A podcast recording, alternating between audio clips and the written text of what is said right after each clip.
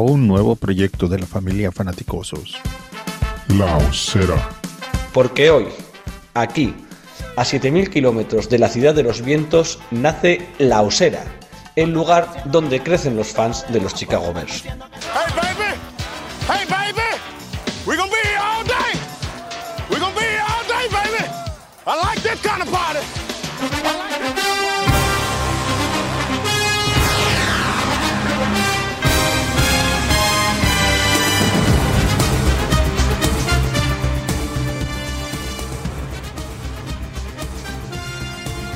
Sería una herejía decir que la off-season de la NFL es tan divertida como la época en la que sí hay partidos. Yo, desde luego, estoy dispuesto a defender esa postura. Draft, estructuraciones, reconstrucciones, los meses que separan el final de la Super del kickoff son, al menos, tan apasionantes y decisivos como lo que sucede sobre los emparellados. Y os voy a confesar una cosa, cuanto menos listo está tu equipo para ganar la Super Bowl, más trabajo hay que hacer y, por tanto, más interesante se vuelve la off-season. Hoy vamos a hablar de esos siete meses sin fútbol con una de las personas que más y mejor conoce este periodo. Hola, ¿qué tal? Saludos y bienvenidos a La Osera, el lugar donde crecen los fans de los Chicago Bears. Yo soy Sergio García y en este episodio número 11 de La Osera contamos con un invitado muy especial. Hoy está con nosotros Pablo Cañivano. Pablo, muy buenas. Muy buenas, chicos, ¿qué tal? Muchas gracias por la invitación. Pablo Cañivano, autor del libro La Osera. Uy, La Osera, bien. La Off-Season. Lo haremos, también lo haremos. El equipo, el equipo perfecto. Eh, sí, porque estaba ya hablando de, de, equipos que necesitan trabajar duro en, en, esta época del año y el tuyo y el nuestro son, son de esos equipos que, que están hasta, hasta arriba de interés. Antes de nada, yo quería preguntarte, tú eres experto en comunicación, licenciado en comunicación, tienes un máster de, comercio electrónico, de comercio digital, eres emprendedor, empresario, autónomo, todas esas cosas que, que, vienen a significar lo mismo, pero son muy distintas. ¿De dónde surge tu afición por este periodo en el que no hay partidos de la NFL y cómo nace la idea de, escribir este libro? Pues yo creo que viene de, de hace mucho, de, yo creo que la gente de mi generación, la gran mayoría de la gente de mi generación que nos gustaba el deporte eh, y que jugamos a videojuegos, acabamos cayendo en algún momento en, el, en algún manager, ¿no? En el PC Fútbol, en el PC Básquet, en el PC Fútbol. Y digamos que aquel juego tenía menos de jugabilidad de partidos y tenía más de gestión. Y recuerdo haber hecho bastantes horas, eh, digamos, ascendiendo equipos, eh, ganando finales de Champions imposibles con equipos eh, de, de, pues de, segunda y de tercera división. Y a partir de ahí, bueno, pues uno se va dando cuenta que, que le gusta esa parte, ¿no? Del deporte también, no solo lo que pasa en los partidos. Eh, te voy a ir presentando a los miembros de la Osera y, y, luego ya vamos hablando. Como hoy va a tocar hablar de esta parte en la que los números son lo más importante, el primero al que voy a llamar aquí a, a la reunión es el gran Mac Feonor. Mac, muy buenas, ¿cómo estamos? ¿Qué tal, Mac? El micrófono, Mac que estás muteado. Perdón, muy buenas tardes a todos, buenas noches, buenos días. Estar. Un placer estar aquí con Pablo, un grande de, de la off-season, no tanto de la fantasy. Me ha ganado un año y ya se ha crecido.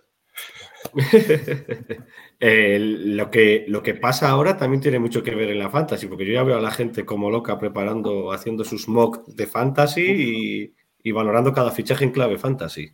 Total, total. Estamos en el momento más divertido de las Dynasty, no de las Fantasy. Ahora lo que importa son las Dynasty, que como bien Pablo sabe, tiene alguna muy profunda y, y tiene buena tarea de por medio. Ahí lo bueno no hay tanto numerito. Ahí hay que reconstruir también. Sí. Eso te iba a decir, Max, si tiene, si tiene, porque las hay con salary cap, ¿no? Y todo eso. Yo no he llegado a esa sí, profundidad, bueno. no he llegado. Tenemos algunas muy locas. Ya, ya, os invité que cuando queráis montamos una de con cap real, incluso se puede hacer con head coach, con línea, con lo que queramos, en Tigarlo. Llegaremos. Llegaremos, llegaremos a eso también. A, en la travesía del desierto, que aunque muchos dicen que empieza cuando, cuando acaba la Super Bowl, ya sabemos que. Pero que esto no es lo más divertido. Sí. Llevamos dos semanas que, que, esto es casi más movido que los playoffs. Y cada año es más loco, o sea. Total, yo a mí me parece. El equipo y el de Pablo, todos los demás están a tope. Vamos a seguir metiendo, metiendo gente al, al baile. Cristian Saban. Cristian, muy buenas. Hola, buenas tardes a todos. ¿Qué tal, Pablo? Muy buenas, Cristian. Más bien, son números que yo, respecto a la fantasy, yo no jugaría con ninguno de los dos. Uno te hace un libro de la off-season y el otro viene con corbata que nada más que sabe de números. Has destinado a perder, vamos. Eso es... Pero luego perdemos, ¿eh? Luego la ganamos. O sea, por eso no sufras. Puedes jugar. El micro, Sergio. Perfecto. Que estaba saludando a, a Mario, a Mario Peña. Que también estás en micro. Mario. Sí, sí, ¿Qué tal? ¿Qué tal? no, estaba preocupado porque estaba mirando que Sergio estaba muteado y estaba hablando muteado y, y, pues claro, por eso no le he oído darme paso, porque claro. ¿Qué tal? ¿Qué tal, Pablo? Muy buenas, Mario. Veo que es muy justo de, de, de cap, la osera. Necesitan cap para, para micros. Necesitamos cap para micros. Necesitamos, necesitamos un ayudante como McVeigh, que tenía el ayudante este para que no se cayera. Nosotros El necesitamos un ayudante para que nos enchufe el micro. Os toca hablar. Y saludamos también a, a Xavi. Muy buenas. Hola, ¿qué tal? Buenas tardes. Hola, ¿qué tal? Buenas tardes. ¿Cómo estáis? Hola, Pablo. Encantado de, de tenerte aquí en, en nuestra cueva. El placer es mío, créanme. El placer es mío. Vale, pues saludamos ya a los a algunos de la gente que nos está viendo en YouTube, entre ellos dos, dos clásicos como son el Master Contreras y Thierry, que nos dan las, las buenas tardes. Y si quieres empiezo yo al lío. De esta off-season en la que tanto los Giants como los Bears han estado muy movidos y han hecho la reconstrucción completa y absoluta, con esa diferencia en la posición de quarterbacks, que, que los Bears to- todavía tienen que averiguar qué tienen y, y los Giants creo que lamentablemente saben lo que tienen. Eh, ¿Qué cosa te gustaría, qué cosa te ha gustado de una off-season y qué cosa te ha gustado de, otra? ¿Qué podrías trasladar o si te ha gustado más los nombramientos de, General Manager en, Giants, que son un poco más sexys, por decirlo de alguna manera?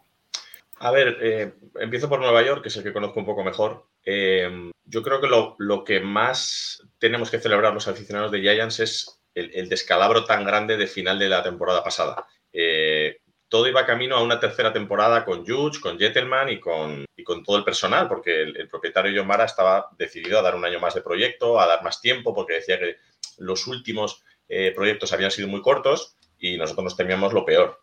Afortunadamente, el ridículo fue tan tremendo al final de temporada que saltó todo por los aires y hemos empezado de cero, digamos, pero bien. Esta vez hemos empezado de cero sin, sin arrastrar entrenadores, sin arrastrar un general manager con un entrenador nuevo o al revés. Eh, y además en el proceso, digamos que ha habido un cambio eh, a la hora de, seleccionar a los candidatos, que eso, eso yo creo que es el cambio más grande y el cambio que más agradecemos nosotros, que es que no está claro quién, pero alguien le ha dado una lista de nombres eh, que eran muy, era muy sana, muy, muy natural, muy, muy lógica de, de, candidatos a General Manager que no eran ni amigos del propietario, ni conocidos del propietario, eh, ni eran antiguos empleados de los Giants, que eso es lo que nos había matado en los últimos proyectos. Entonces, ese cambio y ese proceso de selección más, más natural es lo que ha refrescado toda la franquicia. Parece que John Mara se echa un poco a un lado, que ha sido un poco el que ha traído, el que trajo a Hughes, el que trajo a Garrett, el que puso a Jettelman. Entonces, todas esas horribles decisiones que he tomado últimamente, al echarse a un lado,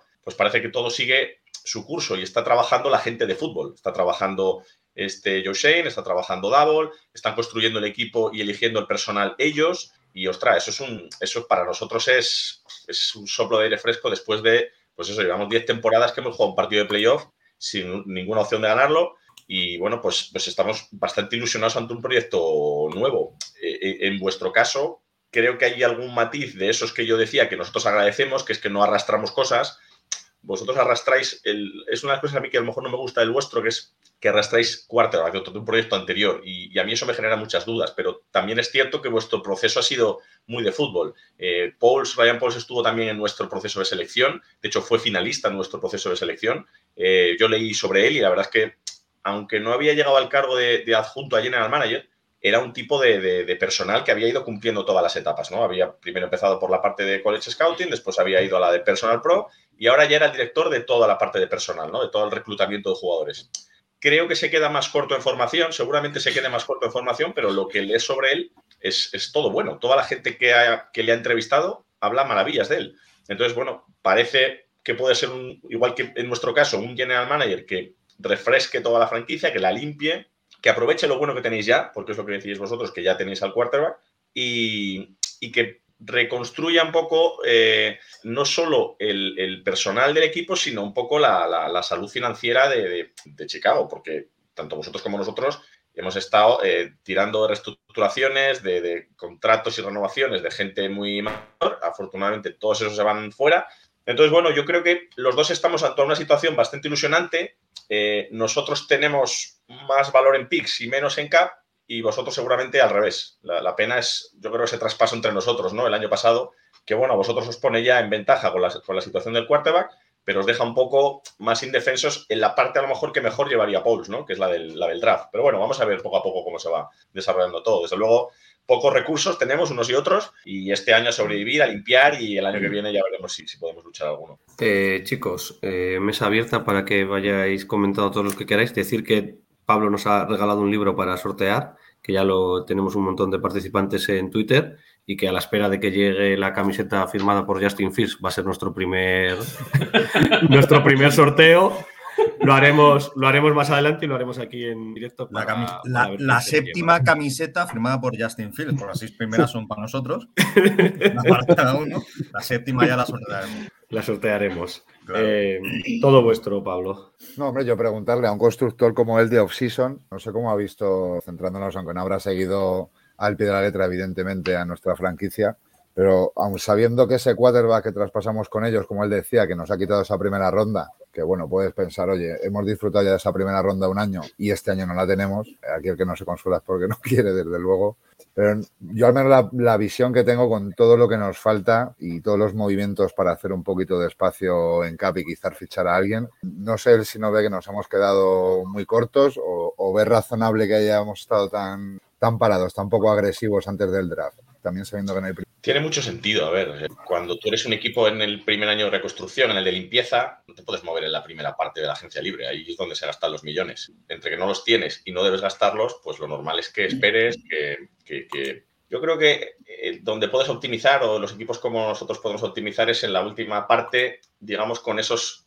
que esperaban conseguir un contrato mejor del que realmente el mercado les puede dar. Y ahí cuando ya baje la, la demanda y todavía queden jugadores interesantes, pescar eh, lo que se pueda, ¿no? Y muchas veces coges jugadores muy interesantes a buen precio, en contratos cortos además, que no te, no te machacan en, en cuanto a la flexibilidad para ir seguir construyendo y así puedes construir el equipo. Es que no te puedes meter en la pelea, a lo mejor como ha hecho Riders o como ha hecho Miami, ¿no? Que ellos ya tienen cosas. Nosotros tenemos muy poco. Vosotros, bajo mi punto de vista, hay una cosa que, que tengo muchas dudas, y digo dudas que no me parece ni bien ni mal.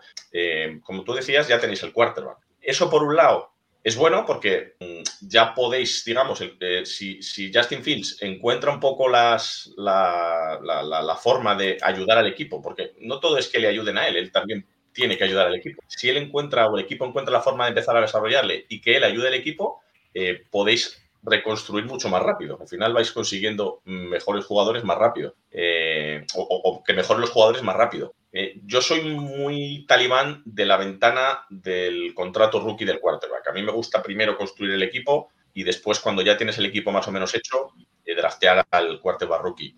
Pero no necesariamente tiene por qué ser la mejor opción. A lo mejor vosotros de Justin Fields conseguís que, que- que saque más de Mooney, que saque más del, del receptor que seguramente ficharéis en el draft. Y bueno, y en cuanto al cap, es que tampoco podéis hacer mucho. Yo creo que habéis liberado un montón de agentes libres. A lo mejor me están sobrando ahí ya este Jackson y Quinn. Yo creo que ahí todo lo que limpies este año no lo tenéis que limpiar el año que viene. Es cierto que si los tienes ya te pueden ir ayudando a, pues a, a- a- a ayudar a los jugadores, que, a mejorar a los jugadores que tienen alrededor, pero yo soy muy partidario de limpiar todo lo que puedas cuanto antes y liberarte para el año que viene, tener todo el cap posible y manejar esa situación con todas las opciones, con picks, con cap, eh, porque, porque lo, lo hemos visto este año con Vengas, un, un equipo da un salto grande de un año para otro, no necesariamente lo tienes que hacer, sabes, Eh, poco a poco, puedes hacer una buena offseason, eh, haciendo un buen draft, eh, tenéis a la gente a priori adecuada para hacerlo, porque Pauls, otra cosa no, pero debe ser un tipo que hace muy bien su trabajo desde el draft, lo ha hecho muy bien con la línea ofensiva de Chiefs. eh, y, y bueno, y luego administrar el cap con veteranos, pues como lo hizo Vengas. Es que a mí me parece que vuestra, vuestra referencia puede ser perfectamente la offseason del año pasado de Vengas. Yo creo que es el espejo donde, donde podríais miraros.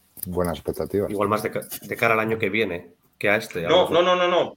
Incluso este. este, incluso este. Es decir, vosotros tenéis dos segundas rondas gracias al traspaso de Mac. Seguramente una será un receptor, ¿no? Si ese Sí, receptor. ¿no? Sí. Si ese Tiene toda, receptor tiene toda la pinta. Que una de las dos es vuestro receptor será- 1, pues puede ser la, la- la- la bombona de oxígeno para dar salida al balón rápido, para que Justin Fields no tenga que salir por piernas y pueda deshacerse del balón desde el pocket.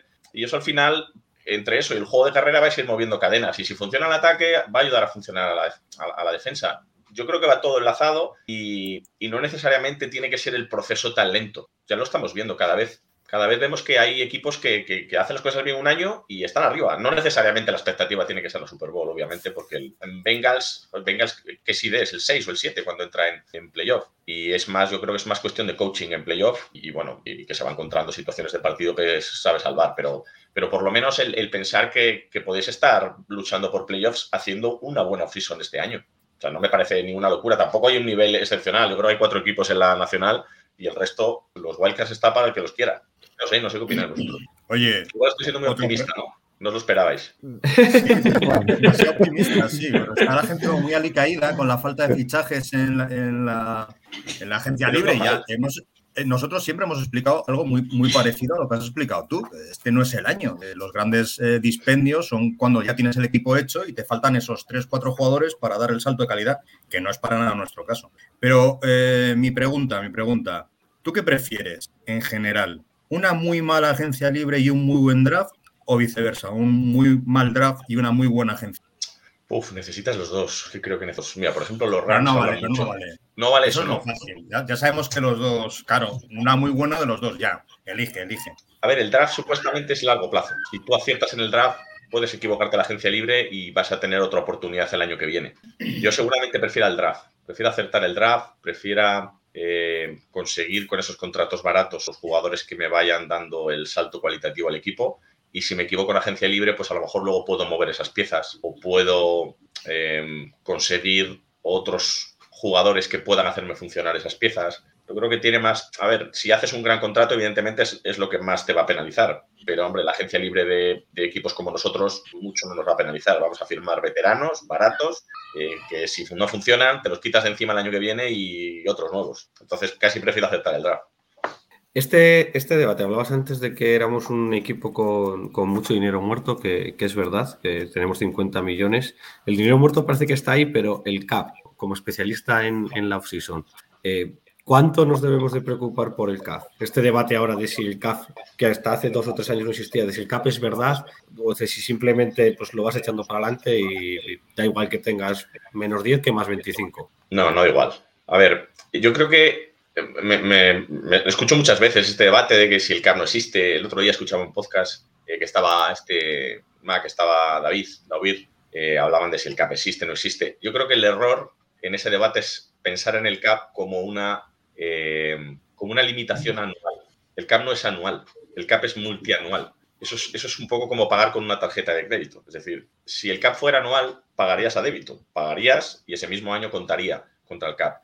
Pero aquí hay tarjeta de crédito, hay muchas herramientas, el convenio colectivo te, te permite muchas opciones para que tú puedas aplazar el dinero y aplazar el pago del dinero. En el momento que entiendes que el CAP es multianual, entiendes que los excesos que cometas en un año los vas a pagar en el siguiente, más adelante, o los vas a tener que corregir, no necesariamente pagar. Hay equipos que lo hacen muy bien, hay equipos que prorratean mucho dinero, lo lanzan al futuro y en el futuro lo convierten en dinero garantizado de sus buenos jugadores. No tiene por qué penalizarte si lo haces bien, pero, pero hay que entender que es multianual. Es el CAP existe, es una limitación real, pero no es una limitación anual, es una limitación multianual. En el momento que entiendes eso, ya entiendes por qué eh, esa regla eh, es real y, y funciona de una manera y no de otra. Entonces el CAP interesa, eh, preocupa, precisamente entender que ese dinero muerto que tenéis vosotros os penaliza este año, pero os libera el que viene. Es, es así de sencillo. Igual que a nosotros. Nosotros hemos cortado un montón de jugadores que este año nos dejan un montón de dinero muerto. Eh, acaba de leer ahora en, eh, a uno de los insiders que leo yo de Giants que tenemos 1,6 millones en el CAP, o sea, no nos da casi ni para dos contratos de mínimo de veterano. Y pues nada, este año es con lo que hay que lidiar, limpiar, eh, limpiar contratos, eh, liberar CAP para el año que viene y el año que viene lo usaremos todo ese dinero para, pues ya veremos qué. Pero, pero mejor tenerlo que no tenerlo, está claro. Eh, chicos, no sé si tenéis, si no yo leo un par de comentarios para que veas un poco la, sensación ¿no? En- entre los fans de los Bears, que dicen que eres muy optimista por, no ser de los Bears. Y, el Master Contreras dice que, para qué vale el cap si luego le damos un contrato a, a Nick trayéndolo de los, de los Yayas. Por darle un toque optimista, yo creo que no hay ningún aficionado de los Bears que ahora mismo eh, echara para atrás el intercambio del, del año pasado en el draft, esas dos primeras rondas a, a Giants, a cambio de, de conseguir draftear a, a bueno, a bien, a Justin Fields.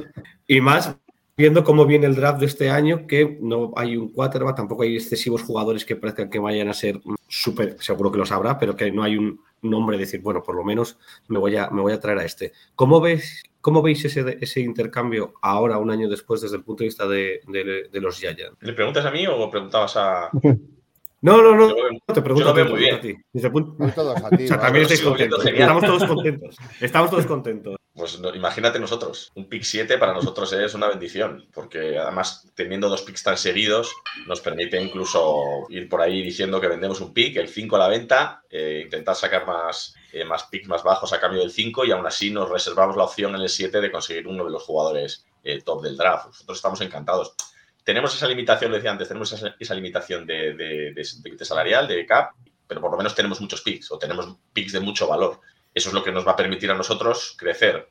Eh, yo no envidio vuestra situación por lo que os decía, porque yo soy muy talibán con la ventana del contrato rookie del quarterback. Cuando tú tienes el equipo más o menos hecho y al, eh, y al quarterback le das cuatro años, es que fijaros, y más con la inflación de este, con la inflación de este año de, de los, de los salarios de los quarterbacks. Eh, este año va a marcar un tag para el año que viene, el franchise tag de 30 millones. El tag el año que viene va a ser de 40 millones. 40 millones. Eh, y el contrato más caro de rookie, porque la escala salarial no varía, son unos 7 millones para el pick número uno del draft. O sea, si coges a tu quarterback en el pick 8 o 10, estás pagándole 3 millones, 4 millones respecto a 40. Fijaos la ventaja que supone eso. Cuatro años con treinta y tantos millones más de cap. Entonces, tener el quarterback antes de, de tener el equipo hecho, pues a mí personalmente me genera un, un conflicto. También es un poco lo que yo quiero creer porque los Giants están en esa situación.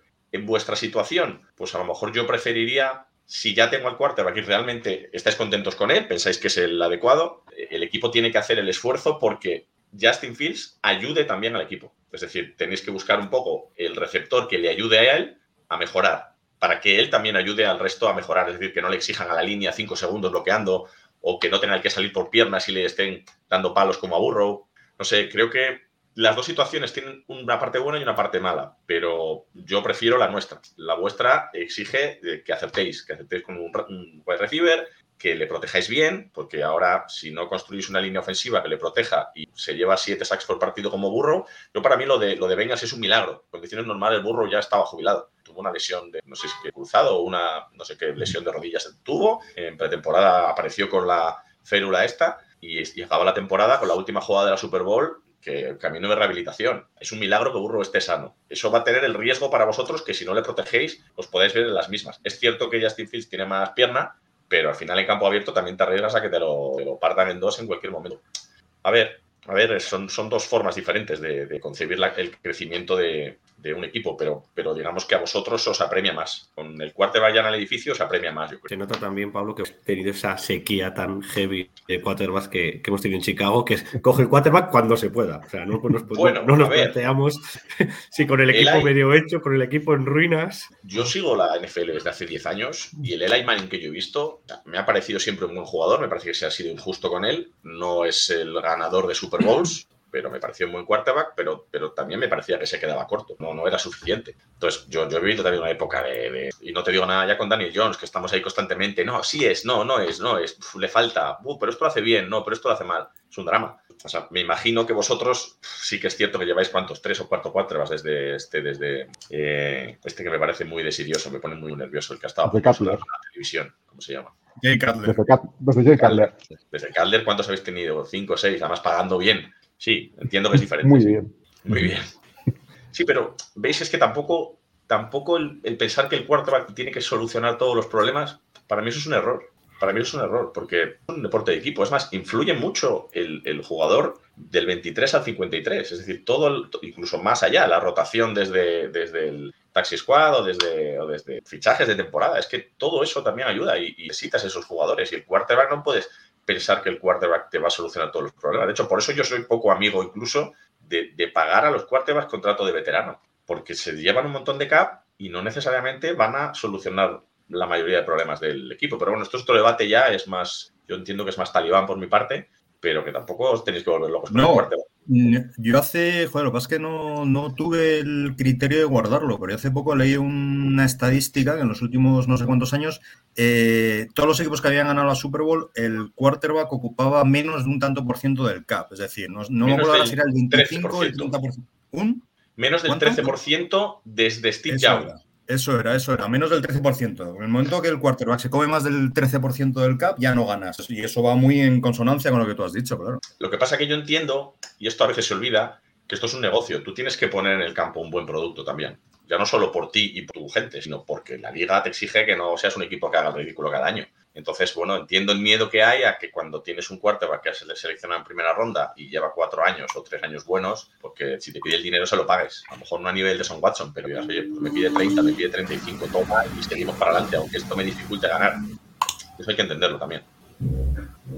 Con este problema que tenéis también en, en- en Nueva York con, con el quarterback que comentabas ahora y con la llegada de Brian Davo, ¿habrías visto lógico que fuerais a por Trubisky sin ser Va a sonar- o sea, va a sonar pelota, pero eh, yo estaba como loco porque lo ficháramos, pero auténticamente como loco. Tenía todo el sentido del mundo para mí.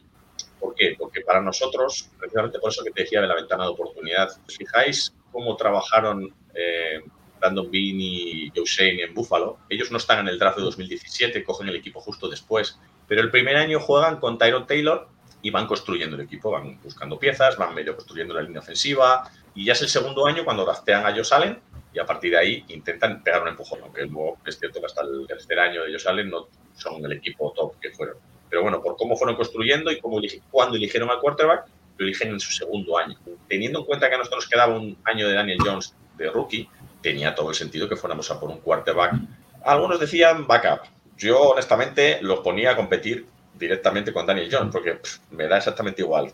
Si va a jugar un año, me da igual que juegue Daniel Jones a que juegue Trubisky. A mí Trubisky me gustó mucho lo que le vi, ya sé que no tiene mucho valor, pero lo que le vi en la pretemporada de, de Bills del año pasado, me gustaron cositas. Y dije, ostras, pues este tío malo no era porque le eligen arriba en el draft, aunque es cierto que, bueno, general managers que se envenenan a veces, pero no me parece un mal quarterback, no es top, pero no me parece malo. Y a mí me gustaba mucho para, para nosotros, para este año, sobre todo porque ya tiene un año de playbook de, esta gente. Lleva un año con Brian Dable. Yo cuando me entero que, que lo ficha Stiles me llevo un chasco. No me disgusta Tyrod Taylor, pero yo prefería a Trubisky, un jugador que no me ha vuelto loco, porque en Chicago es cierto que no lució, pero aunque hu- hubo momentos en los que le soltaron el brazo y, bueno, sacó cositas, pero bueno, después de verle en Buffalo dije, ostras, este tío para un año de transición nos vale perfecto. Va a ser barato, nos va a dar un upgrade porque ya conoce el sistema. A mí sí me gustaba Trubisky, me gustaba mucho.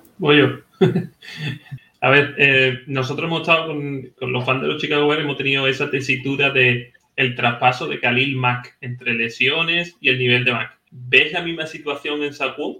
A ver, eh, sí, seguramente sean comparables, aunque tienen edad diferente. Mac que tenía 31, 32, ¿cuál- ¿qué edad tenía? 31, La mayoría. 32, ¿no? O 32 cumplía este año, creo. 32, no tiene mucho más recorrido en un equipo de reconstrucción. Te van a sacar una segun- segun- de segunda ronda, me parece que es, vamos, bien sobre hojuelas. Sacón, el tema es eh, que no le vamos a dar otro contrato. El, sentido común y sobre todo viendo cómo han hecho las cosas en Buffalo, Brandon Bean y Joe Shane, eh, te dice que ellos van a jugar con dos o tres cuartos de running backs y no van a tener un running back en papel protagonista y menos pagar un dinero gordo. Entonces, teniendo en cuenta que ya no va a ser en el equipo, es ridículo incluso este año, porque además la situación salarial de, de Saquon Barkley, que juega este año con la etiqueta de quinto año, son 7 millones en salario. ¿Qué significa 7 millones en salario?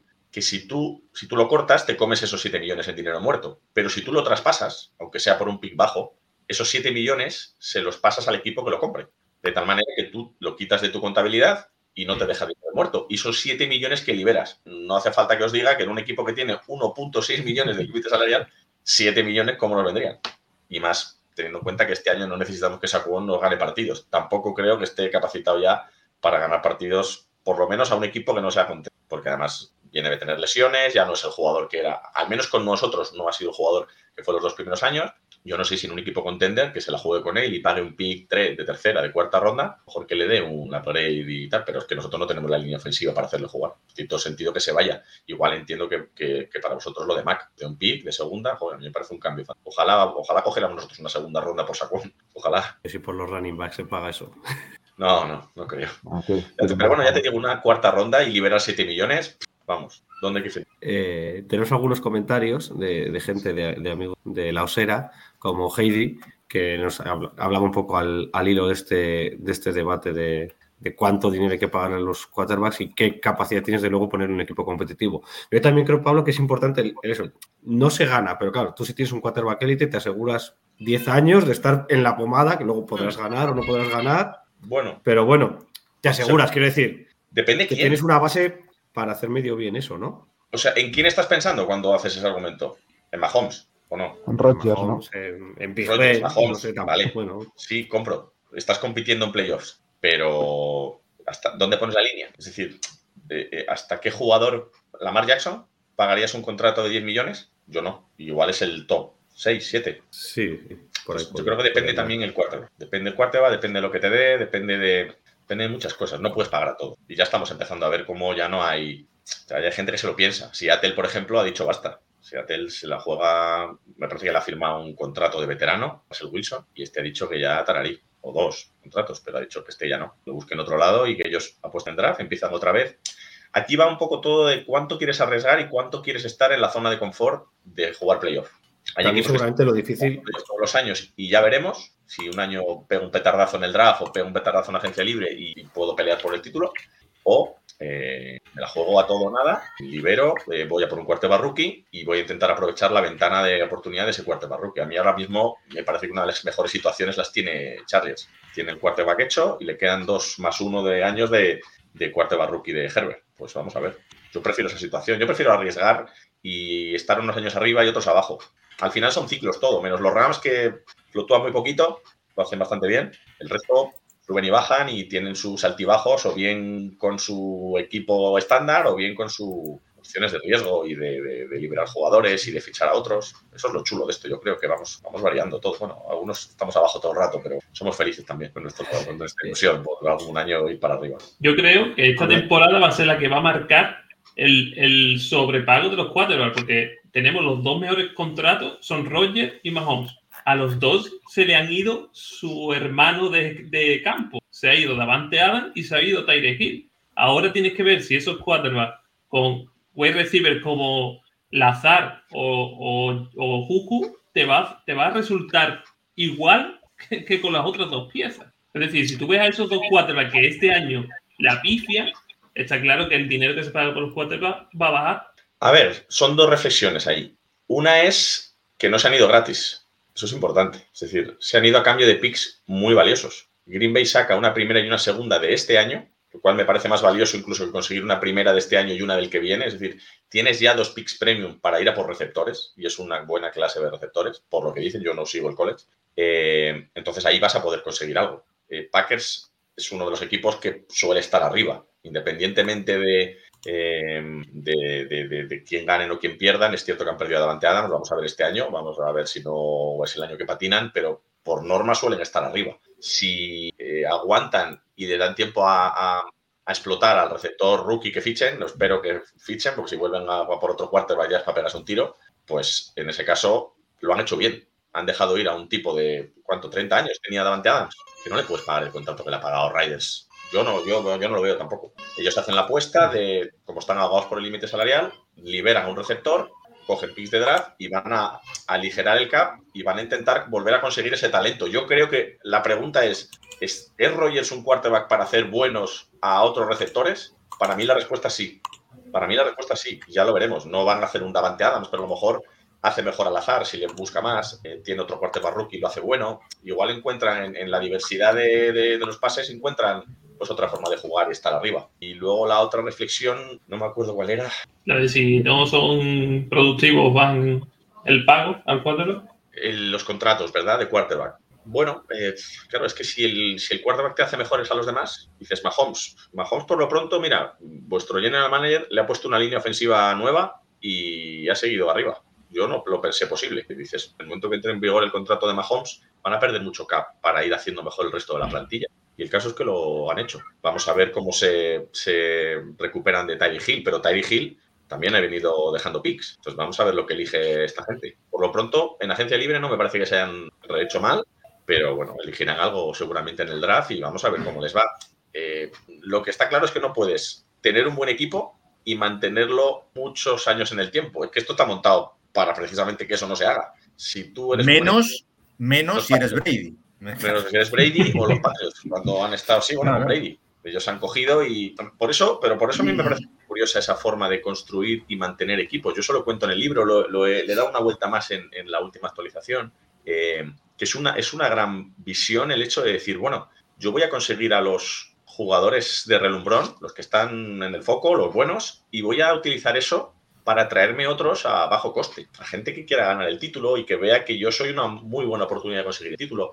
Pues es otra forma de gestionar el cap. Tú puedes llegar y decir, oye, yo soy los Riders, que no soy mucho, pero soy algo, toma 28 al año, vente a jugar aquí.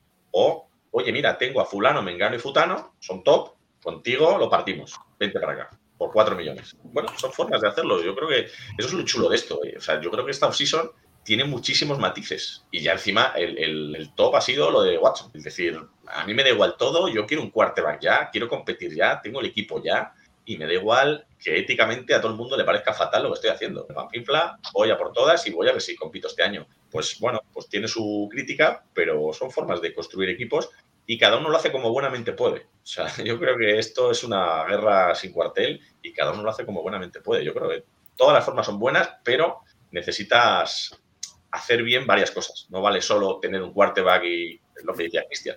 No vale solo pagar al quarterback y luego no te funciona el otro. Vamos a ver cómo. O sea, no estoy diciendo que. Estoy diciendo que han hecho bien hasta aquí. Es decir, vale, dejas marchar a un tipo que no puedes pagar tanto dinero o no quieres pagarle tanto dinero y has tomado la decisión de conseguir picks. Vale, ahora haz funcionar a esos. ¿Es mejor con un quarterback? ¿Con Mahomes y Rogers? Yo creo que sí. ¿Con otros? Pues a lo mejor no. Y son los receptores los que hacían buenos a los quarterbacks. Vamos a ver. Te... Vamos a pasar a Pablo, si te parece, una sección de ruegos y preguntas y también hablar un poco de tu libro, porque no hemos vendido ni uno. O sea, el que sorteamos, pero ya. Te pregunta Sergio Fernández, ¿qué opinas de, de Cada- Kadarius Toney y si crees que con Brian Double se, se podrá potenciar, da- dar el paso al siguiente nivel? Y yo espero que sí. Lo primero es que esté sano. Eh, lo segundo es que el año pasado yo creo que se, da- draftea de una forma muy coyuntural para un staff eh, técnico que no, no tiene herramientas ni playbook para gestionar eso. Creo que Dable sí lo tiene. Entonces, si lo tiene, es un tipo para sacar mucho de él. Y debería ser o acabar siendo nuestro receptor uno. Pero yo con los entrenadores en Nueva York ya soy muy escéptico. Quiero verles funcionar antes de, de- ensalzar a nadie. Pero sí, sí, debería ser parte muy importante del futuro de Giants, está claro. Vale, y la, y la segunda pregunta es de uno de nuestros compañeros, que solo están por, aquí, Cristian Barrero, pero que hoy le tocaba trabajar. Hablaba un poco de, qué harías tú si John Mara te diera plenos poderes para reconstruir eh, los Giants. Te preguntaba un poco por tu, por tu postura sobre Saquon Barkley, que él más o menos la, comparte de intentar sacar algo. Mm, ¿Qué harías tú? ¿Qué más, qué más movimientos harías para los Giants si tuvieras plenos poderes? Mara y plenos poderes voy a ponerlo en duda, pero entiendo lo que quieres decir. Lo digo porque antes o después va a meter mano. Pero sí, hombre, si me diera que eh, yo creo que no va mal encaminado, por ejemplo, Shane, eh, Joe Shane. Creo que Daniel Jones, en el momento que ya va, sigue a prueba y, y va a ser su cuarto año. No, está, no ha demostrado nada y aunque lo demuestre en un año es mucho dinero el que va a costar un, un tag el año que viene, son 30 millones, yo no se los pagaría. Yo muchos hago un tag and trade y lo traspaso. Con Saquon lo traspasaría ya, que ahora mismo no tiene mucho sentido que esté en, la plantilla. Nosotros no podemos sacar nada de él. Si es un jugador que está todavía por, por explotar, me refiero a explotar a nivel de, de ser Christian McCaffrey, ¿no? Y ser algo, algo importante para algún equipo y llevarlo a la Super Bowl, no va a ser con nosotros, porque nosotros estamos empezando desde cero, tardaremos varios años, no vamos a estar pagando 15 millones al año a un tipo que no nos va a ayudar a corto plazo. Y creo que pues yo, yo limpiaría contratos. Yo me parece que hay contratos en el equipo súper tóxicos, que, que, pues, empezando por, por ejemplo, por Leonard Williams. Leonard Williams es, es el top 3 de, de, de defensive lineman. No es un tipo que, que tenga números a ese nivel, ¿no? Impacta en el cap veintitantos millones y no, rinde eso. Entonces yo limpiaría contratos, un poco lo que hemos hablado antes, limpiaría contratos y empezaría a construir desde el draft. Se supone que si yo soy el general manager, soy un tipo de personal de que, que, me he hecho como scout y que controlo esa faceta, ¿no? Y tengo mucha confianza en mí para, o en mi personal, para draftear buenos jugadores que encajen en el equipo e ir desarrollándolos y construyendo el equipo. Eso lo combinaría con veteranos en contratos. Es decir, tú no puedes poner de la noche a la mañana un equipo con todo gente joven. Tú puedes ir metiendo gente joven en el equipo poco a poco, rodeada de tipos de 20 y muchos, 30 años. También puedes hacer alguna apuesta de tipos de 26, 27, que les puedas a lo mejor hacer un contrato más largo. Es un poco lo que hizo Vengas también en entes libres que ficharon, ¿no? De hecho, tenían dos nuestros que en, nuestro, en Giants, BJ Hill y Apple, habían sido horrorosos. Tipos que, joder, acabaron a un nivel espectacular. Yo no lo reconocía. Entonces, bueno, creo que esa combinación, sobre todo de limpiar contratos y después empezar a construir con rookies, un draft que además tenemos muchos picks, y juntarlo con contratos de veterano eh, de corto plazo que me permita que los que no rindan los pueda quitar y cambiarlos por otros, sería un poco la fórmula. Creo que es la fórmula para casi cualquier equipo que quiera eh, recuperarse de un mal proyecto en el cual se ha acabado invirtiendo mucho cap, muchos picks y que te haya dejado una situación pues, fandangosa para el, para el que llega nuevo. También es que no te queda otra. Yo creo que el draft tiene que ser el, primer trampolín. Te voy a hacer, Pablo, una pregunta que, bueno, este es uno de esos temas que se habla en la off-season, aunque creo que no viene, me lo leí, lo estaba repasando estos días, eh, porque ha salido la noticia del nuevo estadio de los, de los Buffalo Bills, nuevo estadio que construir. No entra dentro del cap, de, dentro del dinero que afecta a lo que hay en la cancha, todo el tema de, de, los estadios, pero sí es un tema importante. Y los Bears también están en ese proceso de poder cambiar un estadio mítico en el centro de la ciudad por un estadio en las afueras que se podría parecer más al que, al que tienen los Giants, que incluso está en otro, en otro estado. Otro estado. Eh, no sé qué opinión, qué opinión tiene sobre, sobre el tema estadios. Pues el estadio realmente, es, es, yo creo que es más cuestión de, de cash, de beneficio para, para, la propiedad, para el propietario. Tú haces un estadio... ¿Cómo? empresarial puro y duro, digamos. ¿no? Sí, de, sí, o sea, realmente los estadios, si nos vamos fijando un poco en los nuevos o las ampliaciones, la vuestra incluso, son, son, parece la bombonera, o sea, va todo así hacia arriba, ¿no? Son palcos. ¿Por qué? Porque el dinero de los palcos no va al saco global de, que luego se reparte en el límite salarial, las entradas regulares sí, pero los palcos privados van a la caja del dueño del estadio. Si nos fijamos en el estadio de Santa Clara, parece la bombonera de Buenos Aires. Un lado es vertical, son todo palcos. Eh, en Green Bay la ampliación son palcos. El vuestro también, yo creo que, bueno, no tengo la, foto grande, pero, pero me parece que también hay una pared ahí de, palcos. Entonces, el estadio nuevo yo creo que responde un poco a, esa mejora, no, no, necesariamente para los aficionados, pocas veces se los aficionados en todo esto, es más yo creo el decir, bueno, si consigo que la ciudad me pague la mitad, socializo la inversión y luego los beneficios me los voy a llevar yo, con lo cual es una inversión fantástica, propietarios. Conseguir que, que algún ayuntamiento te lo pague. Los Chargers fueron de, de, San Diego porque no, el ayuntamiento de San Diego no entró al trapo. Y aquí yo creo que les han puesto en una situación similar a Búfalo. Les han dicho, si nos pagáis la mitad del estadio nos quedamos y si no nos vamos. Pues yo creo que responde a casa. En tema de CAP, no, no, no, no a ver, afecta desde el punto de vista que si tú haces un estadio más grande, son más entradas regulares, más dinero que gana el equipo. Pasa que tampoco Búfalo me parece una fanbase que te vaya. No, no, no, tengo los números. Pero, pero bueno, que ese dinero va al saco y luego se reparte en el cap de todos. Pero vamos, no afecta más. Eh, chicos, no sé si tenéis alguna, si no, yo aquí sigo, ¿eh?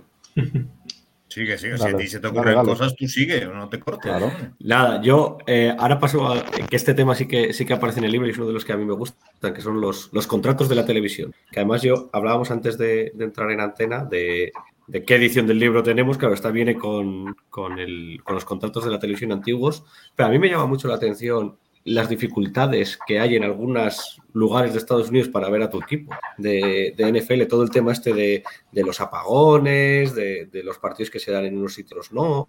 Bueno, no sé, a mí el, tema de, la televisión seguramente sea una cuestión de, de deformación A mí me llama mucho, mucho la atención y es uno de, mis apartados favoritos del, libro. Y, y quería preguntarte un poco, Pablo, cómo, ¿Cómo ves ese tema de, de, de las televisiones con los nuevos contratos que, que se han dado? Y, y, que nos puedas contar un poquito el, el tema de, de, la tele. Vemos que tienes invitada. Sí, el tema que la peque que está mala. La, la, eh, la puedes hacer de los Bears. Eh.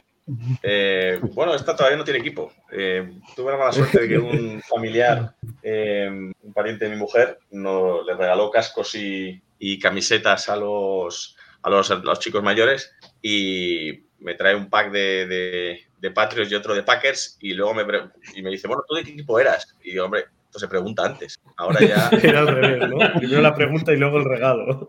Ahora ya lo tengo jorobado para sacarle. Entonces, cada vez que me viendo fútbol americano, me, me preguntan, oye, ¿cómo van los Packers? ¿Cómo van los Patriots? ¿Cómo van los míos? Porque el, el ya no tiene muy claro lo de todavía de equipo. Entonces, bueno, así me va a costar sacarles de ahí. A ver, lo de los contratos, yo creo que es un... Es, es, es, es lo que tiene esta liga. me parece espectacular el, el ser capaz de ir aumentando el valor de los contratos televisivos año a año cuando otras competiciones van diluyendo. Eh, de cara a los espectadores, esta gente lo hace increíblemente bien. Eh, ostras, han doblado los números. De un convenio a otro han doblado los números. Y siguen, digamos, explotando vías. Lo último era vender algo así como el Game Pass nuestro en Estados Unidos, que no existe, venderlo para dispositivos móviles, como otro paquete televisivo más eh, a los que ya tenían, ¿no? A los del domingo, el del jueves, el del lunes, que se venden, pues eso, se venden como packs, pues eso, lo que era el Sunday Ticket, la televisión por cable, ahora lo hacen eh, pues como un paquete para que lo puedas ver en dispositivo móvil. Para que la gente lo entienda, allí en Estados Unidos no es tan fácil ver el, el partido de tu equipo si no estás en la zona de influencia, en el mercado de, ese equipo. Tú, por ejemplo, si yo vivo en Pittsburgh y quiero ver a los Giants, pues a lo mejor tengo problemas. Yo tengo un ejemplo muy bueno, es que mi primo, mi primo estuvo mucho tiempo viviendo en Los Ángeles, mi primo es americano, eh, se hizo de los Rams y ahora se ha mudado a Orlando y no ve un partido de los Rams porque solo echan a los Buccaneers. Buccaneers, si tiene suerte, los Dolphins o los Jaguars, pero no echan a los Rams nunca. Tiene la opción de pago, pero claro, es un rollo. ¿Cuánto valía? 200, no sé si 230 o 290 euros al año. No, sí. Algo así como nuestro Game Pass, pero es el Sunday Ticket de ellos, que es que puedes ver los partidos de otros mercados. Una faena, una faena. No, pero es increíble cómo hace esta gente todo, cómo va explorando nuevas vías, cómo va... Eh, no ha llegado a duplicar cada contrato, pero le ha falta poco. O sea, ahora en, dinero televisivo, eh, no sé si son pues cerca del total anterior, de cerca de 13.000 millones anuales. Típica barbaridad. Y eso, eso, para que nos vayamos acostumbrando, va a hacer que suba el CAP progresivamente y que llegará un día que veremos a un general manager firmarle a un tipo 500 millones por cinco años garantizados. Y pasará a este ritmo. Otra cosa es que muchos, cuando juegan con el CAP, eh, juegan calculando que va a subir. en realidad no juegan con el CAP que hay ahora, sino juegan con un 10% más, un 15% más, que es lo que calculan que van a subir los años siguientes. Pero no están arriesgando. eso es una cosa que claro, tiene que claro, no, no, no. No he dicho que estén arriesgando, he dicho que, forma parte. Que juegan con esa ventaja, ¿no? Con ese aumento. Claro, pero claro, aún así, ese aumento lo tendrán, los que no se lo gasten ahora, lo tendrán. La desventaja la vas a tener. Si tú te gastas ahora el dinero del año que viene y yo no me lo gasto, Vale, tú podrás pagar a tus jugadores, pero yo voy a tener más dinero para pagar a los míos o fichar otros. Sí, claro, pues la desventaja la quieres. El tema es que como se saben las cifras, perdona Mario.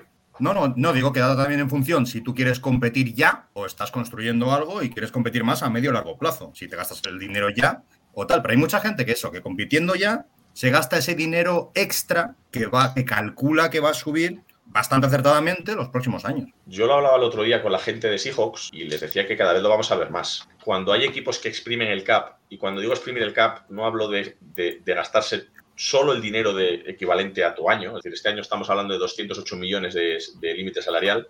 Cuando hay equipos que se gastan esos 208 y se gastan otros 30, 40 o 50 del año que viene o otros 70, tú estás obligado a competir con las mismas reglas. O sea, o lo haces increíblemente bien en el draft y lo clavas en todos los picks, de tal manera que te ahorras dinero porque estás teniendo talento en el campo a bajo coste, estás vendido. Porque, porque va a llegar Rams o va a llegar Tampa o va a llegar, eh, no sé, con equipo, San Francisco. Bueno, San Francisco tampoco es muy gastón.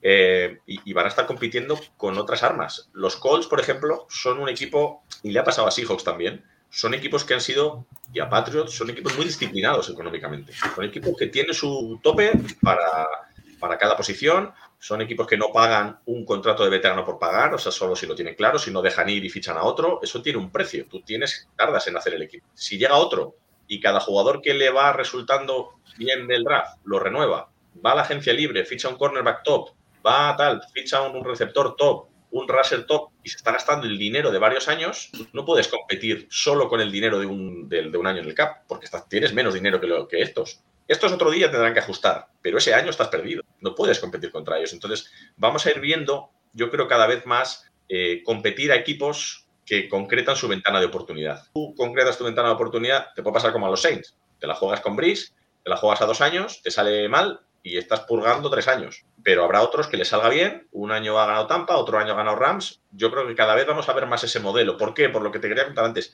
Eh, el dinero de los contratos de televisión es un dinero a 10 años. Tú tienes eh, ya firmado el contrato a 10 años. Ese dinero se está repartiendo de tal manera que cada año van percibiendo más los equipos, pero el montante total de esos 10 años es el total de los contratos, bueno, la mitad del total de los contratos, ¿vale? Es decir, es un dinero cerrado, con lo cual el que se gasta más dinero sabe que el año que viene sí o sí va a haber más dinero en el cap. ¿Vale? Entonces va a poder pagar a sus jugadores. Por eso puedes jugar con ese, con ese margen, ¿no? De gastarte más dinero. No es como el fútbol. En el fútbol tú te gastas de la noche a la mañana eh, 3.000 millones en jugadores y igual esto salta por los aires, el equipo quiebra y tienes que echar la llave. Aquí no. Aquí digamos que sabes que vas a, que vas a tener ese dinero. Pero las reglas del juego que imponen algunos por apostar a gastarse el dinero del futuro condicionan a otros que quieren llevar una economía de- del cap más, digamos, más aseada. Ya no puedes competir. Tú te fijas en los Colts o los, o los Seahawks, no tenían un equipo, también porque no han hecho cosas bien, pero, pero ellos tienen sus contratos muy apañados. El cap, eh, eh, Colts, de hecho, tenía, no sé si 40, 60 millones libres. No tienes un equipo para competir. Mira, habrían llegado a playoff, a lo mejor si no pierden en, Jacksonville, pero no hubieran pasado de, divisionales ni de broma. Porque hay otros equipos que están fichando a BJ, están fichando a eh, Von Miller, tienen en contrato a Cooper Cup, tienen en contrato a Aaron Donald, tienen en contrato a. Bueno, Stafford estaba un poco por debajo del mercado, pero se estaban comiendo dinero muerto por Jared Goff y no les afecta porque siguen teniendo un equipazo. Joder, es que ¿qué equipo se come el dinero que se estaban comiendo por Jared Goff y sigue Pero- un equipo tan competitivo? Pero tú mismo lo has, tú lo has dicho antes. eh, los a los Rams les ha salido bien porque los Rams también han hecho las cosas bien, han acertado en el draft y tenían una base. justo. Hay otros equipos que lo hacen y les sale mal también. Es que me hace mucha gracia lo del Fact and Picks. Fact and Picks, las Claro. primeras rondas, que Claro, las claro, das por jugadores hechos. Pero las rondas medias y bajas, Les hace- ha hecho un muy buen trabajo. Ha hecho un muy buen trabajo desde que llega a los, a los Rams. Tú ves los drafts de, de esta gente y te saca un Taylor Rapp, te saca, o sea, te saca cosas en todos los drafts. Entonces, claro, si tú sacas de una cuarta a una quinta ronda un titular, ¿no? Pero esa es la ventaja. Es, es el hacer las cosas. Por eso, en una pregunta que me hacíais antes, oye, ¿qué prefieres hacer? ¿Agencia libre o draft? Es que hace falta las Lo dos. hacía yo. Claro, claro, te lo hacía yo y, tení- y- y yo sabía que tenía trampa, evidentemente. Por eso te lo hacía. que ves, por ejemplo, eh, volviendo ahora al tema de los, de los Chicago Bears, eso es algo que eh, quiso hacer Ryan Pace, pero no le salió bien. Ryan Pace drafteaba muy bien rondas medias bajas del draft, sacaba un buen talento. Eh, tenemos a Eddie Jackson, que ahora está un poco de capa caída, pero bueno, que eh, Pro Bowler y tal. Tenemos a, yo qué sé, mil ejemplos, mil ejemplos. Darrell Mooney, mismamente, fueron una cuarta o una quinta ronda. Y después intentaba pegar el petardazo en la agencia libre, eh, gastaba los dineros ahí en un Pernell McPhee, en un Khalil Mack, en un Allen Robinson, pero nunca hemos llegado realmente a, a competir. Es decir, que eso te puede salir bien o te puede salir mal, y, pero claro, si te sale mal, no ganas nada y después al, al señor que venga a sustituirte a ti, le dejas en el marrón en el que está ahora el bueno de Ryan Pauls, claro. La sensación que yo, desde fuera, ¿eh? no ser mi equipo y tampoco seguir mucho Chicago, pero la sensación que yo he tenido siempre es que había muchos recursos invertidos en un lado del balón, que cada vez ha sido el que menos influencia ha tenido en el juego, porque de unos años para acá yo creo que ha cambiado la película y, el- y los ataques son los que demarcan. Tenía un debate con, no me acuerdo, con Nacho Cervera de, del Capologist y con otro chico en Twitter, y llegamos un poco a la conclusión de los ataques te llevan a la Super Bowl y la defensa te la gana pero necesitas el ataque.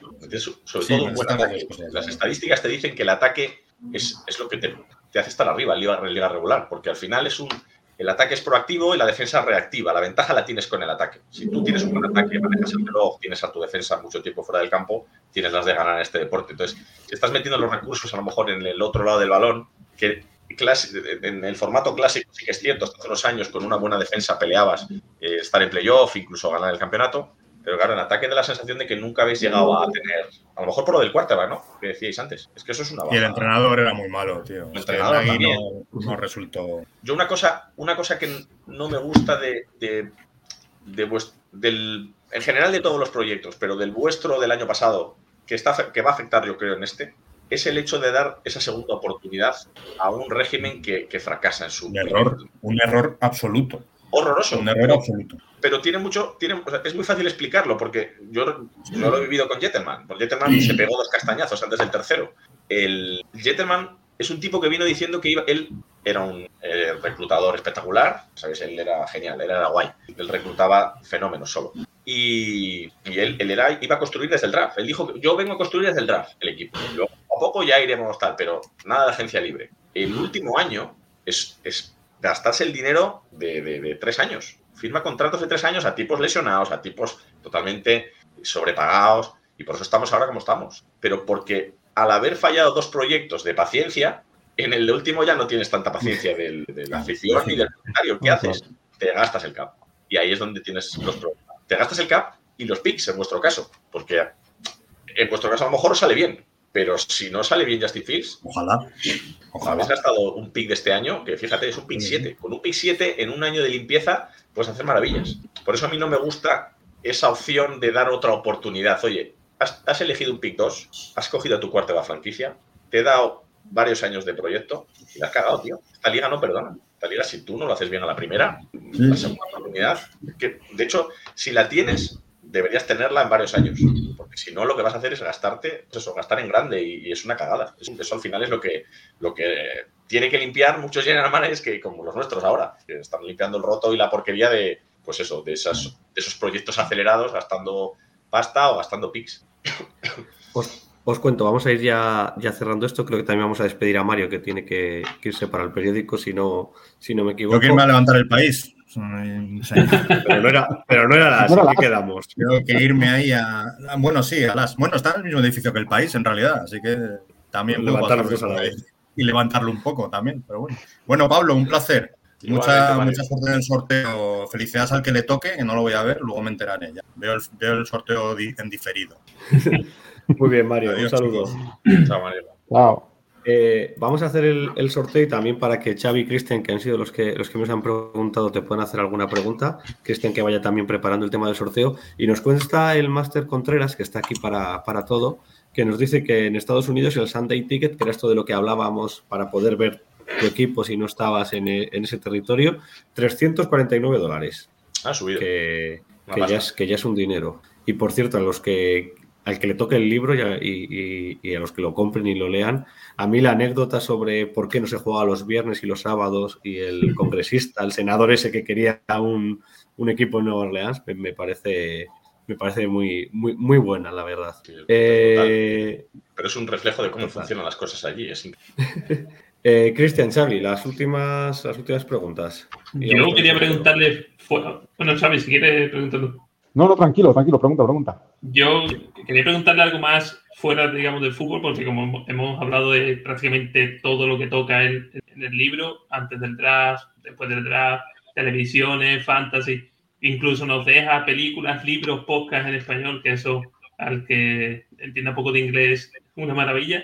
Yo quería preguntarle en qué momento se te pasa por la cabeza hacer un libro de la off-season y dentro del libro, ¿cuál es el capítulo que más te ha costado a la hora de, de montarlo, por así decirlo? Pues mira, yo inicialmente no, no, no tengo en mente hacerlo. Tengo en mente buscar un libro, llega un momento que yo creo que nos pasa a todos. Cuando, cuando te metes en este deporte empiezas viendo partidos y, y empiezas a escuchar podcasts. Ahora yo creo que es más frecuente, ¿no? Porque ahora hay un montón de, de streamings, de podcasts, pero antaño, cuando yo empiezo, pues estaba Mariano Tobar con Pepe ahí en el AS, estaba Café Lombardi y había poquitas cosas, ¿no? Y empiezas a escuchar a esta gente eh, hablar de signing bonus, de eh, franchise tag, no sé qué, tal. Y dices, "Me estoy perdiendo algo. O sea, me estoy perdiendo algo. O sea, esta parte mm, es importante y no sé por qué es importante. Quiero leer sobre esto. Quiero enterarme bien de esto. Y entonces empiezo a buscar un libro que me explique eso. Lo empiezo buscando en español y no lo encuentro. Y luego me pongo a buscarlo en inglés y tampoco lo encuentro. Y luego digo, pues, pues nada, a buscar una cosa tras otra. Entonces, mientras iba escuchando los podcasts de esta gente, me iba apuntando un poco las cosas que, que ellos iban comentando y que yo, pues el cuerpo me pedía saber, pues qué tipos de taja y qué tipo de no sé qué, agencia libre, lo otro, no sé qué, y me lo iba apuntando. Y entonces lo, lo empecé a mirar, iba tomando ahí mis notas. Y llegó un momento que pues, se hicieron muy. No dar forma a esto y que lo aprovechen otros también. Que, que cuando otros busquen el libro en español para entender toda esta parte, que la encuentren. Para mí era un reto chulo. Luego es cierto que al final se me hizo un poco cuesta arriba porque acabar el libro eh, es extenso, no, no es corto. Lo disfruté durante gran parte del trayecto, el final ya se me hizo un poco cuesta arriba, pero dije, bueno, ahora ya de perdidos al río hay que terminarlo. Pero, pero sobre todo por eso, por el hecho de decir, lo quiero para mí, pero ¿por qué no que lo tenga otra gente? ¿Por qué no construirlo de una forma que la gente lo pueda eh, también entender, ¿no? Y que cuando lo busque, igual que lo busque yo, pues que encuentre algo muy a mano que le explique todo de una forma más o menos sencilla. Yo eso es un poco lo que he buscado, ¿no? He hecho el libro para aquel Pablo de aquel momento. Esa fue mi, un poco mi ambición. Que te- ¿Qué que libro te me hubiera gustado leer, ¿no? Exacto. Xavi. Eh, Espera, me has, hecho, me has hecho dos preguntas, perdona. La otra era. no sé. ¿Cuál es el eh, capítulo más? El ¿cuál es el capítulo que más me ha costado escribir. Uf, yo creo que el de en el que analizo a los general managers. Ese es, ese es de estar sentado, de ver lo que han hecho, de ver plantillas, resultados, de ver cómo se comportan y de, sobre todo de, analizar un poco, de encontrar el hilo argumental de cada uno. ¿Vale? Es decir, decir, este tío que está intentando hacer con estos movimientos, porque claro, tú puedes ir a páginas web y decir, este ha fichado a este, a este, a este y a este. Ya, pero ¿en qué momento lo fichan? ¿Qué tiene construido ya? ¿En qué momento del proyecto está? Es un poco eso, ¿no? El encontrar un poco cómo se comportan y qué filosofía tiene cada general manager y, y descifrar eso un poco a la gente. Decir, oye, este tipo buscó primero hacer las trincheras, luego tal, draftea de esta manera. Esta gente valora el dinero para esto, no para, es decir, para este tipo de jugador y solo lo va a pagar de esta manera. Y entonces, eso de alguna manera te permite, o a mí por lo menos me permite ahora, cuando veo los movimientos que van haciendo, entender más fácilmente por dónde van, ¿no? A mí no me, no me sorprendió mucho que no pagaran a Wilson ahora los hijos, por ejemplo. No me sorprendió que un buen día Brady se fuera de los Patriots porque, porque el proyecto se agotaba y, y Belichick tenía que reconstruir un equipo desde cero y lo iba a hacer muy cautelosamente, sin grandes dispendios, no lo iba a hacer rápido. Aunque luego es cierto que cuando se fue Brady se gastó la pasta, mal gastada, pero se la gastó. Pero, pero entiendes un poco cómo funciona cada uno, ¿no? Y eso es, eso es chulo, es muy bonito el, el- el ir descubriéndolo, pero es muy, es muy laborioso. Es que ir muy minuciosamente cada cosa que, ha- que han hecho. Sí, cuando, cuando hablábamos de los nombres, ¿no? De que podían llegar para General Manager, que, que es un poco, incluso hasta para, para entrenador, depende de, bueno, ya si es por lo menos un coordinador, pero bueno, como eh, nuestro coordinador ofensivo, que era el asistente de juego aéreo de Green Bay. Packers, ¿verdad? Sabe Dios. Claro, entonces, y también con los, con los nombres, Ryan Pauls, ¿te gusta, no te gusta? Imposible saberlo, o sea, Yo he hecho ese ejercicio este año. ¿qué quieres que te cuente? A mí eso me ha pasado este año, es decir, porque hay mucha opacidad en esta parte del, del- del mundillo, ¿no? Es decir, sabemos lo que hace un jugador, sabemos por qué equipo ficha, cómo juega, cómo se mueve, cómo corre rutas, cómo coge balones, pero los general managers no tenemos ni idea. Sabemos por dónde ha pasado, en qué franquicia ha estado y cómo, cómo hacen las cosas en esa franquicia, ¿no? Yo, por ejemplo, de Ryan Pauls, cuando lo analicé, porque hice algún tweet, eh, porque estaba en nuestro proceso de selección también, digo, a ver, este es un tipo que ha pasado por el departamento de scouting, ha sido scout, ha pasado a dirigir el departamento de scouting, después ha pasado a dirigir el, el departamento de personal pro, de la parte de los jugadores que ya están en la liga o agentes libres, ¿no? Y ahora es el, el director de toda esa parte, él es el que gestiona la visión de los jugadores que se fichan o, o se dejan ir, pero nunca ha llegado a ser adjunto a general manager, es decir, este puede cojear por aquí. Es una suposición, todos son suposiciones, pero puedes sacar más o menos esa conclusión. Luego, yo, Joe Shane, me gustaba más, ¿por qué? Porque había llegado a hacer dupla con el general manager, con Brandon Bean, ¿no? Y ahí es cuando dices, Nueva York está buscando este perfil. Yo tenía claro que el, el nuestro era o Adams de San Francisco o Brandon Bean. ¿Por qué? Porque buscaban a alguien con un perfil ejecutivo ya construido. Y este tío ya había, digamos, estado de la mano del que tomaba las decisiones. Ryan Pauls me gustaba un poco menos porque se había quedado en el escalón anterior. Por eso yo creo que vuestra filosofía va a ser ahora intentar construir mucho con jugadores jóvenes y de draft y va a ser más difícil que le veamos metiendo dinero en jugadores para intentar acelerar el proceso. O sea, no me imagino un fichaje tipo Tyree Hill o Davante Adams para que Chicago pegue un salto. ¿Por qué? Porque el fuerte de este tío es otro, ¿no? Entonces, todo ese tipo de, de- de- análisis, un poco de, leer sobre la gente, pues te- te da un poco la pista de por dónde pueden ir al final. Y eso, eso tiene su rollo también. Javi. Vale.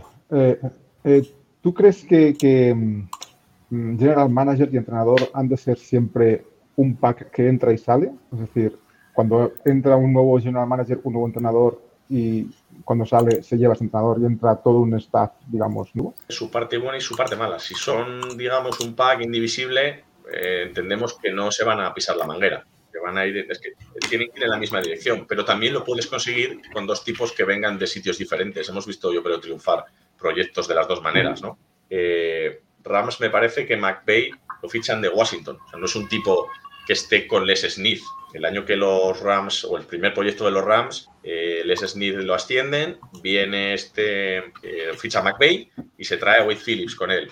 Yo no creo que, o sea, no creo que influya mucho. Creo que sí tienen que ir de la mano y tienen que trabajar bien juntos y no pisarse la manguera. En, en Redskins lo hemos visto con este, con el Gruden, con el hermano de eh, John Gruden, ¿no? Era el que estaba. Sí. Se fichan al quarterback que no quiere el entrenador. Cuando el, el general manager va por libre, pues eso acaba mal.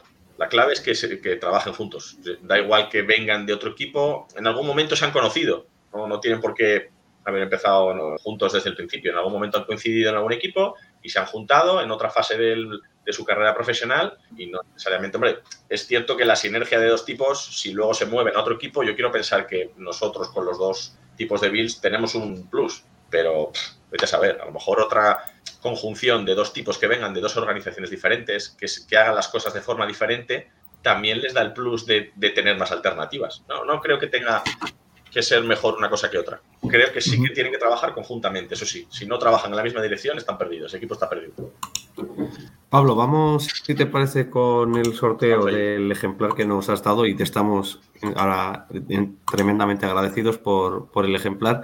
Eh, mientras Cristian lo prepara, no sé si hay, ahora se lleva mucho esto de la Off-Season 2, eh, no sé si tienes algún otro proyecto o, o esto fue una cosa puntual y ya hemos No, aprendido no, no. todo lo que necesitamos. Lo actualizo porque el- la primera versión, digamos, la saqué antes de justo el convenio colectivo. Ahí estuve yo bastante, bastante torpe. Pero bueno, el cuerpo me pedía sacarlo ese año. Y entonces hice una actualización, la segunda edición, para cuando, justo después de que se firmó el convenio colectivo, ¿no? que cambiaron bastantes cosas. Y justo ahora acabo de terminar una actualización y la, bueno, la sacaré estos próximos días. Y digamos que cambia un poco también, cambio datos, cambio tal, añado cosas porque yo voy sabiendo más cosas o voy aprendiendo cosas nuevas y me gusta ir actualizándolo. Lo bueno que tiene Amazon a la hora de publicar libros es que te permite el, el subir el, digamos, el, el- el- el archivo cuando quieras. Y entonces, de la noche a la mañana, pues estás vendiendo el libro con, pues, con mejoras y con cambios. Entonces, ap- aprovecho esa opción que tengo, me gusta actualizarlo, me gusta que la gente que compre el libro lo tenga lo más actualizado posible y sí me gusta ir haciendo cosillas. Pero bueno, esta yo creo que ya es un poco la definitiva. Yo creo que ya mucha más no la veo ahí. Sale Ryan Pauls. En el... Saldrá Ryan Pauls, saldrá Ryan Pauls. Cristian, todo tuyo el, el sorteo. Pues nada, una cuentita atrás y suerte a todos los participantes. Y gracias a Pablo. Así que vamos allá. Os ha faltado la musiquilla ahí. Pues lo tenemos. Yo vi Quijote. Arroba Yo vi Quijote. Pues nada, luego le, le mandamos un mensaje por Twitter para que ponernos en contacto con él y, y que nos pase sus, sus datos para mandarle para mandarle el sorteo. Claro que sí. Pablo, antes de que nos vayamos, uno de los, de los apartados del libro son esas series, películas, eh, otros libros, mm, documentales. Eh, recomiéndanos algo para esta época del año y no vale Draft Day. No, bueno. A ver, yo he visto hace poco lo que Algo, pasa que- algo menos conocido, ¿no? A ver, menos más- conocido. Bueno, a ver, a mí, a mí me gusta mucho la, la, la, la, la serie de, de Olor Nothing. Me parece que te es una de las más conocidas, ¿eh? También. De las, de, de, la- de las cosas más exóticas, pues ¿cuál te diría? Que hace, hace bastante que no veo cosas. Me ha gustado mucho una película que he visto hace poco, pero también porque tenía la suerte de tener un amigo yankee, que tenía ahí opciones para verla, la de National Champions. Es la, la película que han sacado ahora, no la de la que habla sobre la vida de, de lo diré, del quarterback de Rams, sino una que va de college, que tiene un buen argumento, que tiene, yo creo que un buen reparto y los actores trabajan bien. La de National Champions me ha gustado mucho. Y luego reportajes, ¿cuál os digo? Que hace mucho que- que no veo, que llevo tiempo sin ver. Voy a tener que ponerme yo la lista también para, para ir viendo cosas. La verdad que en los, do- en los Sí que quiero hacer, sí que quiero hacer, que se me ha encendido la bombilla el otro día viendo en la agencia libre a los insiders. Si os fijáis, eh, cuando salen los insiders de NFL.com, detrás tienen libros que un poco lucen los libros que han leído, ¿no? En plan, este es mi currículum académico, ¿no? Tienen ahí el libro de Parcells, el libro de no sé qué. Bueno, pues me gustaría hacer una recopilación de la mayoría de los libros que tengo ya una buena lista y de hecho uno me lo voy a regalar yo por mi cumpleaños y, y yo quiero, quiero sacar esa, esa lista de libros porque la verdad que hay cosas que, que pintan muy chulas. Pues nada, nos quedamos con esa recomendación. Estaba intentando mirar a ver dónde, dónde se puede ver National Championship.